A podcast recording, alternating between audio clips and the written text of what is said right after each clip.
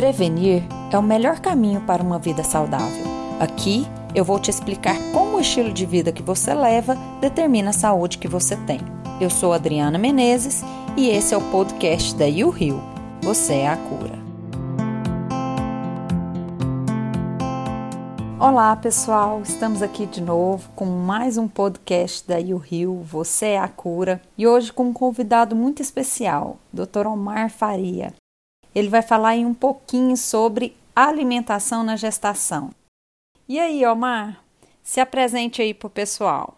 Olá, doutora Adriana, obrigado primeiramente pelo convite. É, para aqueles que não me conhecem, meu nome é Omar de Faria, sou nutricionista, formado desde 2011 pela Universidade Católica de Brasília, pós-graduado em nutrição clínico-funcional, pós-graduado em nutrição clínica e estética, pós-graduado em fitoterapia e mestrando em educação física e vamos falar um pouquinho sobre alguns temas a respeito de nutrição na gravidez. Omar, falando em alimentação na gestação, vamos começar com uma crença popular que a grávida deve comer por dois. Como que é isso, Omar? Realmente isso é verdade? Realmente a grávida tem que comer por dois ou não? Bem, essa questão de falar que a grávida tem que comer por dois, por três, por quatro, isso é completamente algo do passado, digamos assim. E é muito errôneo, infelizmente, ter essa ideia, principalmente neste período, onde a mulher justamente deveria mais cuidar da sua alimentação. Até porque tudo que for ingerido nesse período, é, sendo de boa qualidade ou má, é, em excesso ou não, vai ser transmitido as informações para o bebê. É basicamente uma das grandes fases onde a mãe começa a, a digamos que, moldar o comportamento genético do seu filho, quem que ele vai ser é, em relação às suas características de saúde ou não nas suas fases de desenvolvimento. É verdade que ela tem que comer mais calorias, é claro, a mamãe grávida tem que comer 300 a 500 calorias a mais do que ela gasta de acordo com o trimestre gestacional. Não mais do que isso e também não necessariamente podendo comer qualquer coisa. Os alimentos têm que ter qualidade nutricional, vitaminas, minerais, antioxidantes, compostos bioativos que podem ajudar a garantir um futuro mais saudável para o seu filho. E sobre o tipo de alimentação, a mulher deve mudar a sua alimentação durante a gestação, Omar? Como que você vê isso? A mulher ela tem que mudar a alimentação dela na gestação se ela tiver anteriormente a esse processo um, um padrão alimentar ruim. Por quê? Se tiver uma alimentação que contempla em comer bons carboidratos, quando eu falo bons carboidratos, são carboidratos integrais, de qualidade, de baixa carga glicêmica, que não sejam é, metabolizados muito rápido pelo organismo, tiver uma boa ingestão de proteínas e também uma grande quantidade de boas gorduras que são anti-inflamatórias, e juntando todos esses conceitos é, alimentares, esses macronutrientes é, de boa qualidade, teoricamente já vamos ter bastante vitaminas e minerais que poderão ser oferecidos tanto para a mamãe quanto para o neném. Nesse critério, ela não precisa mudar a alimentação. Se ela não tiver realmente um estilo de vida saudável, recomenda-se mudar. Então, Omar, é, é uma coisa que eu sempre falo, é, que você até citou anteriormente, que a carga genética da criança ela depende muito do que a mãe consumir. Então, se a mãe já consome bons alimentos, não tem porquê você mudar esse tipo de alimento por causa da, de agora estar grávida. Mas ao mesmo tempo, se você está pensando na saúde futura da sua criança, de não desenvolver doenças depois dela estar na vida adulta até, isso vai depender muito do que a mãe come agora, durante a gestação. E pensando nisso, Omar, Existe alguns alimentos que realmente são proibidos ou que não pode ser consumido durante a gestação?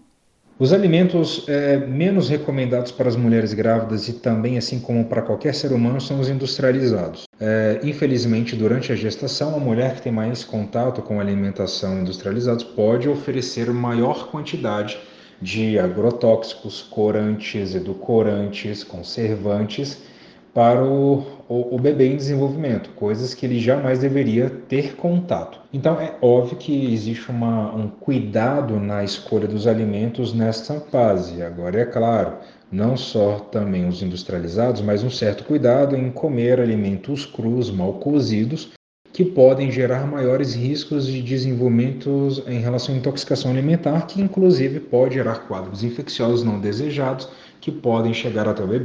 Isso mesmo, Omar. E o pessoal não pode esquecer também de que não é somente sushi, sashimi que deve ser evitado, porque vem as crenças, né, falando que grávida não pode comer sushi, não pode comer sashimi, nada de peixe cru.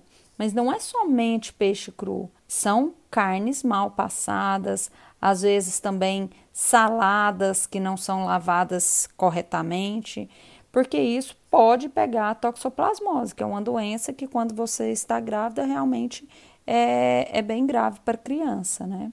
Omar, e pensando na lista de alimentos indicados para a gestação, muda conforme o tempo de gravidez ou não faz diferença nenhuma? A lista de alimentos pode mudar conforme o trimestre gestacional. É, apesar de não ser de fato um consenso na literatura, porém, no início da gestação, os alimentos poderiam estar mais focados em fontes, digamos que alimentares à base de gordura. Gorduras boas, abacate, açaí, claro, sem açúcar, ovo, castanhas, azeite, oleaginosas como um todo, alimentos que contêm o maior teor de gordura no começo da gestação, poderia de certa maneira ser os mais indicados.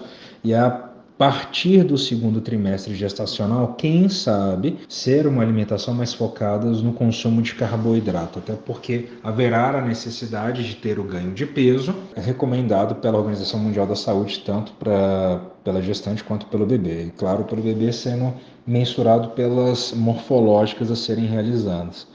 Lembrando que no começo da gestação, o consumo de alimentos verdes escuros se dá como uma grande importância para a ingestão, principalmente do ácido fólico, que é as fontes alimentares de onde ele está, os verdes escuros. Omar, e em relação à quantidade ideal de peso que a grávida pode ganhar durante a gestação? Isso varia de mulher para mulher? Para podermos definir a quantidade de peso que a gestante possa vir a ganhar, primeiro nós vamos classificá-la dentro da curva de Atalá. A curva de Atalá nada mais nada menos que é o IMC da gestante conforme as semanas gestacionais uh, que vão acontecendo. Então, peso dividido pela altura ao quadrado, e aí nós vamos classificar a gestante inicialmente antes da gestação e durante o período gestacional. Antes da gestação, se a mamãezinha estiver desnutrida ou com baixo peso, pode ser que ela venha a ganhar entre 12 e 15 quilos e sendo, e na verdade estando dentro do parâmetro de normalidade. Se ela começa com o IMC dentro do parâmetro de normalidade, a mamãezinha pode vir a ganhar entre 8 e 12 quilos. Se ela inicia uma gestação obesa, pode ser que ela possa vir a ganhar entre 6 e 8 quilos. E todas essas referências conforme a Organização Mundial de Saúde e a curva de Atalaya. Isso é um ponto muito importante a se observar, né, Omar? Nós precisamos tirar isso da cabeça das mães, que elas colocam um número na cabeça de que tem que aumentar até tanto peso, a, ou no mínimo tanto. Isso tudo vai depender muito de quantos quilos a gestante engravidou. É a base para a gente saber aí quanto que ela vai poder realmente é, ganhar durante a gestação, né?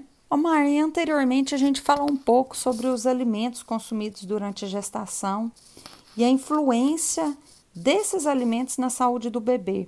Explica um pouquinho melhor para a gente em relação a essa influência na saúde do bebê e a genética, a carga genética da mãe e do bebê na hora que você coloca esse tipo de alimento. E quais são os riscos de se alimentar mal durante a gravidez, tanto para a mãe quanto para a criança, Omar? A alimentação ela se faz muito importante para a mãe para ela evitar a possibilidade do desenvolvimento de algumas alterações fisiológicas, algumas patologias que podem tanto é, apresentar riscos à saúde para ela quanto para o bebê. Então, alimentos muito ricos em açúcares, alimentos industrializados, carboidratos simples, pode gerar diabetes gestacional. A nível do desenvolvimento do bebê, pode aumentar os riscos, na verdade, quando estiver na sua fase de desenvolvimento inicial, quando criança, do desenvolvimento de é, transtornos de déficit de atenção, hiperatividade, autismo. A mãe se consumir muito carboidrato e muitas das vezes associar com alimentos ricos em sódio,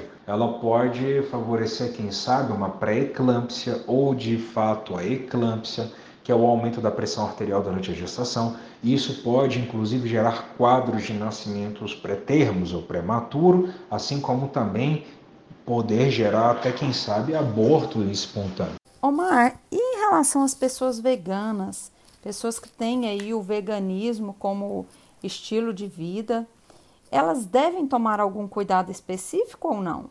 Normalmente, indivíduos como os veganos, que podem, querendo ou não, ter restrição ao consumo de proteína, inclusive, obviamente, a vegetal, ficar basicamente exclusivo à alimentação à base de fontes vegetais, é muito importante é, corriqueiramente fazer exames bioquímicos para saber se não está havendo alguma carência nutricional. Apesar de sabermos que através hoje da alimentação vegetal nós conseguimos ter um bom aporte proteico de vitaminas e minerais, mas algumas em específicos, como a vitamina B12, assim como o ferro, é, provenientes de alimentos de fontes vegetais, podem não estar é, tão disponível para o corpo absorver, fazendo com que ocorra um certo risco dessas vitaminas ou minerais estarem reduzidos.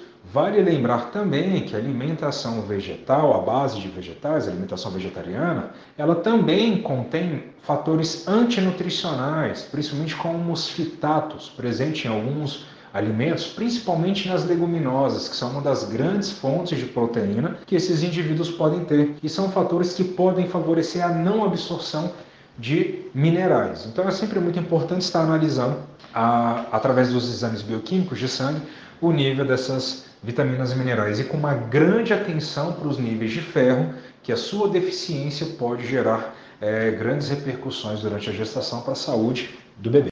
É, então são dois pontos importantes aí em relação às mamães veganas, né, Omar? É, primeiro, pela biodisponibilidade aí do ferro e vitamina B12, que é muito menor quando você não consome a proteína animal.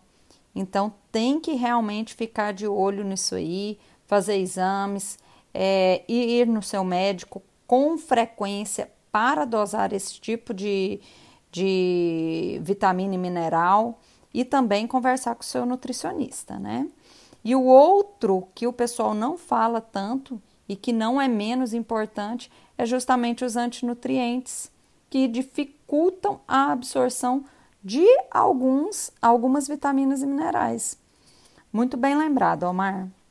Em relação às mulheres que não têm uma alimentação saudável, elas podem ou devem reeducar esses hábitos alimentares durante a gravidez?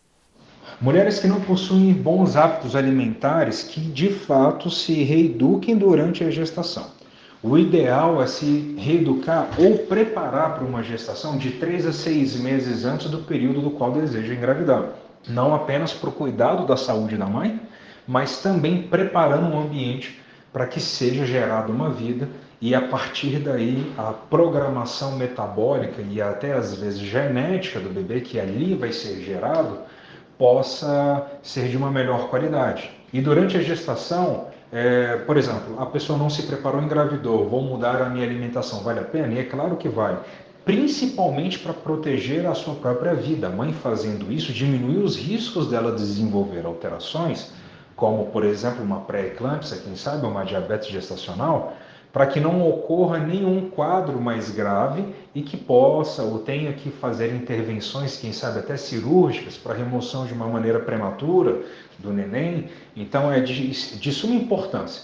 Não começou a se preparar é, de maneira com tempo hábil, engravidou, cuide da saúde para que não tenha problemas e que infelizmente possa levar uma intercorrência uh, juntamente ao bebê que está sendo gerado. E uma pergunta muito comum, Omar: existe uma quantidade ideal de refeições que a gestante deve fazer ao longo do dia? Quer dizer, é porque agora eu estou gestante, eu tenho que comer de duas em duas horas, de três em três horas, ou três vezes ao dia. Como que é isso, Omar? Em relação à quantidade ideal para gestantes estarem ingerindo de refeições, não existe. Tudo isso depende é, da fome da mamãe, ah, como ela está se sentindo. A grávida normalmente tem muitas repercussões do sistema gastrointestinal, enjoos, gases, distensão de abdômen, é, compressão da bexiga, de alguns outros órgãos, refluxo, azia. Então, a quantidade de refeições a ser realizadas pela uh, serem realizadas pela grávida, pela gestante, isso depende de como ela está se sentindo e do comportamento alimentar, se ela vai ter como fazer todas essas refeições ou não. Então, se de fato for necessário fazer 3, 4, 5, 6, 7 refeições, tudo pode ser realizado, desde que com acompanhamento nutricional, para que essas refeições estejam devidamente calculadas e equilibradas para poder atender as necessidades da mãe, do bebê e sem trazer nenhum tipo de prejuízo à saúde. E sobre suplementação nutricional, Omar, em quais casos é indicada a suplementação na gestação? A suplementação na gestação, eu recomendo que ela seja realizada desde o início. É óbvio, desde que essas vitaminas e minerais estejam sendo monitorados para que não ocorra nenhum tipo de excesso. Mas por que é interessante fazer essa suplementação durante a gestação? Sabemos muito bem hoje que a qualidade dos alimentos disponíveis a nós, muitas das vezes, não vai conseguir suprir as demandas eh, durante essa fase muito pouco estão conseguindo suprir, ah, devido inclusive ao nosso estresse, a quantidade de antioxidantes que nós devemos ingerir. Imagina uma mãe que trabalha estressada, é, trabalhando 10 horas por dia, como é bem comum encontrar hoje, às vezes trabalhando de maneira excessiva, até em períodos noturnos. É, e tendo que fazer atividade física, dando nutrientes e condições para esse corpo funcionar e também dar nutrientes para o seu é, filho. Então, a minha recomendação é que seja feita desde o início e um cuidado especial para o ácido fólico que tem que começar a ser ingerido desde o começo da gestação até o final, não é apenas no primeiro trimestre. A quantidade de ferro e o ferro, eles não podem, em hipótese alguma, faltar nesse período, que é de extrema importância, não por uma questão apenas da anemia. As pessoas falam assim, ah, a anemia faz mal, mas faz mal porque reduz o transporte de oxigênio pelo corpo e isso também vai ocorrer é, possivelmente para o neném. Ai, vendo você falar aí, Omar, parece que está falando até de mim, né? Trabalhando o dia inteiro, às vezes até a noite, e ainda tentando manter o ritmo de treino, né? Que, assim, não na mesma carga, claro, né?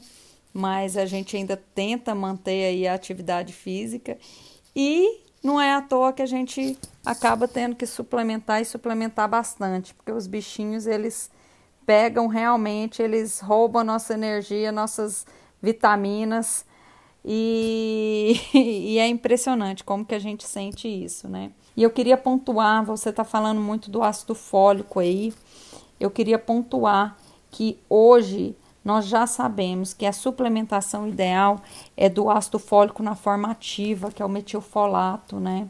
É, o ácido fólico mesmo, muitas mulheres têm alguns polimorfismos, tem um polimorfismo específico, que é o do MTHFR, que não tem a absorção boa do ácido fólico.